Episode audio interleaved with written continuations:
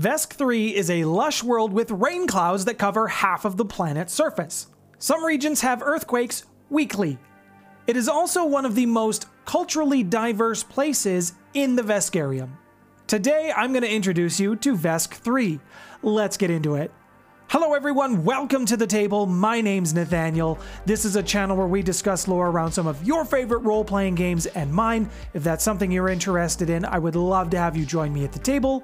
As I mentioned, Vesk 3 is a very lush tropical world. There is lots of different plants and lots of different fauna, as well as the planet being basically half covered by rain clouds. Very thick, heavy rain clouds, too. Vesk 3 is a very important planet for the Veskarium, and it is because it is so rich in dense heavy metals. And the constant shifting of the tectonic plates, the just nuclear core of the planet, it is so hot, it ends up manifesting itself on the planet as hot springs, geysers. This is what makes it a tropical paradise.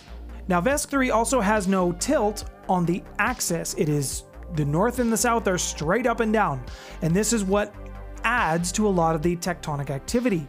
In fact, in some areas of the planet, they actually get earthquakes weekly. That's how often it is. Every building on the planet has to be earthquake proof. Now, even if your buildings are earthquake proof, that doesn't stop them from getting water in them because with all that tectonic activity, sometimes landmass just disappears. It just sinks into the water. And sometimes you get some new landmass when this happens. And speaking of landmass, Vesk 3 is divided into two primary continents. Those would be Aberandarin and Kavarit. Both of these continents are surrounded by islands. Aberandarin stretches from pole to pole. But keep those cred sticks in your pockets because she's just not that kind of continent. In the north, there is rolling hills, low mountains, and then it is broken up by forests as you get further south. Getting past the forests, you then have the Great Plains. Kavarit is a little bit more rocky, and this continent is nearly divided into by the Basin Sea. Going west from Kavarit, the continental shelf just kind of drops off into what the locals call it the Abyssal Plain. And deep beneath the surface of Vesk 3, there is a dangerous and deadly place known as Gadravich. It is basically a series of tunnels that have been formed throughout the life of the planet, the tectonic plates shifting and all of that fun stuff. Lava tunnels. Lots of plant life can be found down there. It's actually how some of the plant life survived on Vesk 3 during the meteor impact that had happened there, and I'll talk about that in a minute.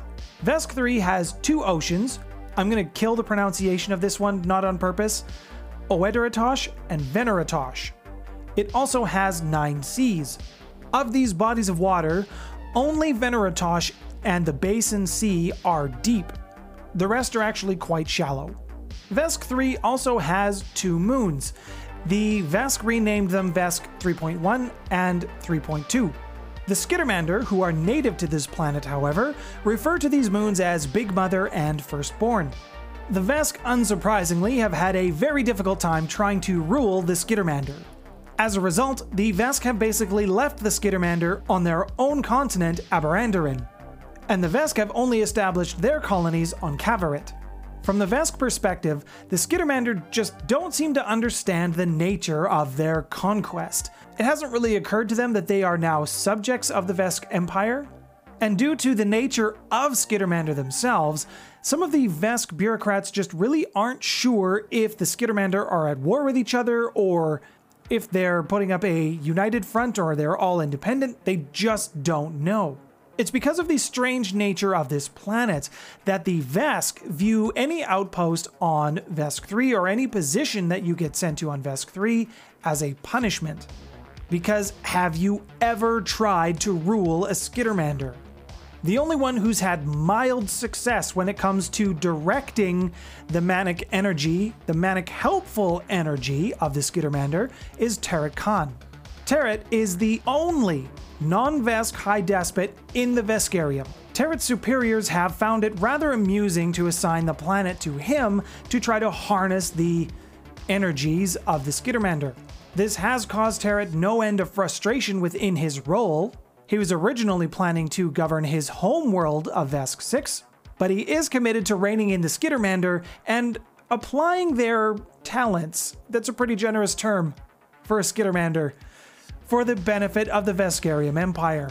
Now, when the Veskarium takes over a planet, they usually impose their work quotas, they Im- impose their efficiencies on the natives of the planet, but they do allow the planet citizens to retain some form of their individuality. Vesk 3 was a little different. They applied the same strategies to Vesk 3 and the Skittermander. Terra did find a way to exploit the Skittermander and harness their ability to want to help.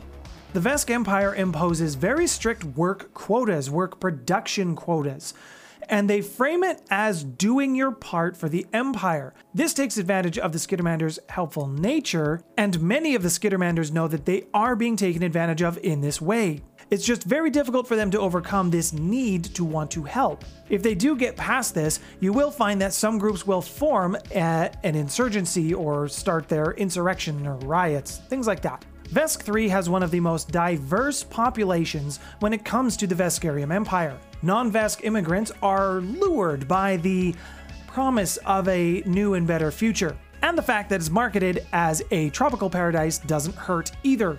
And in many of the more densely populated cities, you will find these groups have formed their own enterprises, some businesses of an illicit nature. You can find those in some of the larger cities on the fringes of those cities. For the most part, Vesk 3 is pretty spread out. The average town size outside of the major city centers would be about a thousand, and most of these townships and the big cities are connected by railway. The Skittermander have managed to domesticate a couple of the herbivores on this planet and they end up using them for silk production and poison production. And every once in a while, some big monsters from Gadravich, they come out of the caves beneath the planet's surface and they eat unsuspecting tourists who are just unfamiliar with the planet. Now, the Skittermander tend to know when these cycles happen, but if you aren't familiar with the planet, there is no real way of knowing when these attacks are going to come. Now, there's a couple of places of interest on Vesk 3. I'm going to leave off a couple of the major city centers and talk about some of the lesser well known ones here. And if this video does well enough, I will cover some of the other areas of Vesk 3. So let me know if you're interested by hitting that like button. The Basin Sea, or the basin is 12 miles deep at the center. It was created by an asteroid that struck the planet, and this was some time ago. This is what divided the continent of Kavarit into two. When you go to the bottom of the basin, you will find that it is rich in materials. It is rich in heavy metals and star metals. There are lots of natural gas veins in this area as well. And being that there's a lot of volcanic vents in this area, there's a lot of life that's supported around the basin. Because of all of this, fishing in this area is actually quite prosperous, and the basin feeds Command 3, which is the largest outpost on the planet. The basin basically takes care of all of the food needs for that entire outpost at least most of it, I'd say 90% of it. This also means that there are some very large sea creatures that live in the basin that prey on unsuspecting fishermen. Morandomandrana is the oldest Skittermander city on the planet. Its roots go back to thousands of years before the Gap. Mandrana, as outsiders will call this city, was the first major step to modernization of the Skittermander. It took some time, but the Morandomandrana was a language that was spoken in this city, and it eventually spread out to all the rest of the Skittermander living on the planet they all eventually adopted this as their native language. Now, the city's foundations, they sank into the earth. This happened about 300 years ago after a major earthquake. Being as resourceful as the Skittermander are, they rebuilt the city, they came back from the near brink, and the city now stands as a monument to the engineering and the building prowess of the Skittermander. And in some of the ancient archives of this city, you can find some fragments of documentations that talk about the original Vesk invasion when they took over the planet. And there's some differences between how the old stories happened versus the official accounts. Tiztiet is a luxury resort city that was built about 80 years ago. One of its claims to fame is the pink water that the resort is built beside. And only the Veskarium and even the Pact World's wealthiest can compete for a spot at getting a reservation here. There's only one real problem with this. This was the Skittermander's most sacred site on the planet. They called it the Womb of Creation. The Skittermander believed that this was where they were birthed. It's where the Forerunners made them and gave them the job of trying to fix the planet.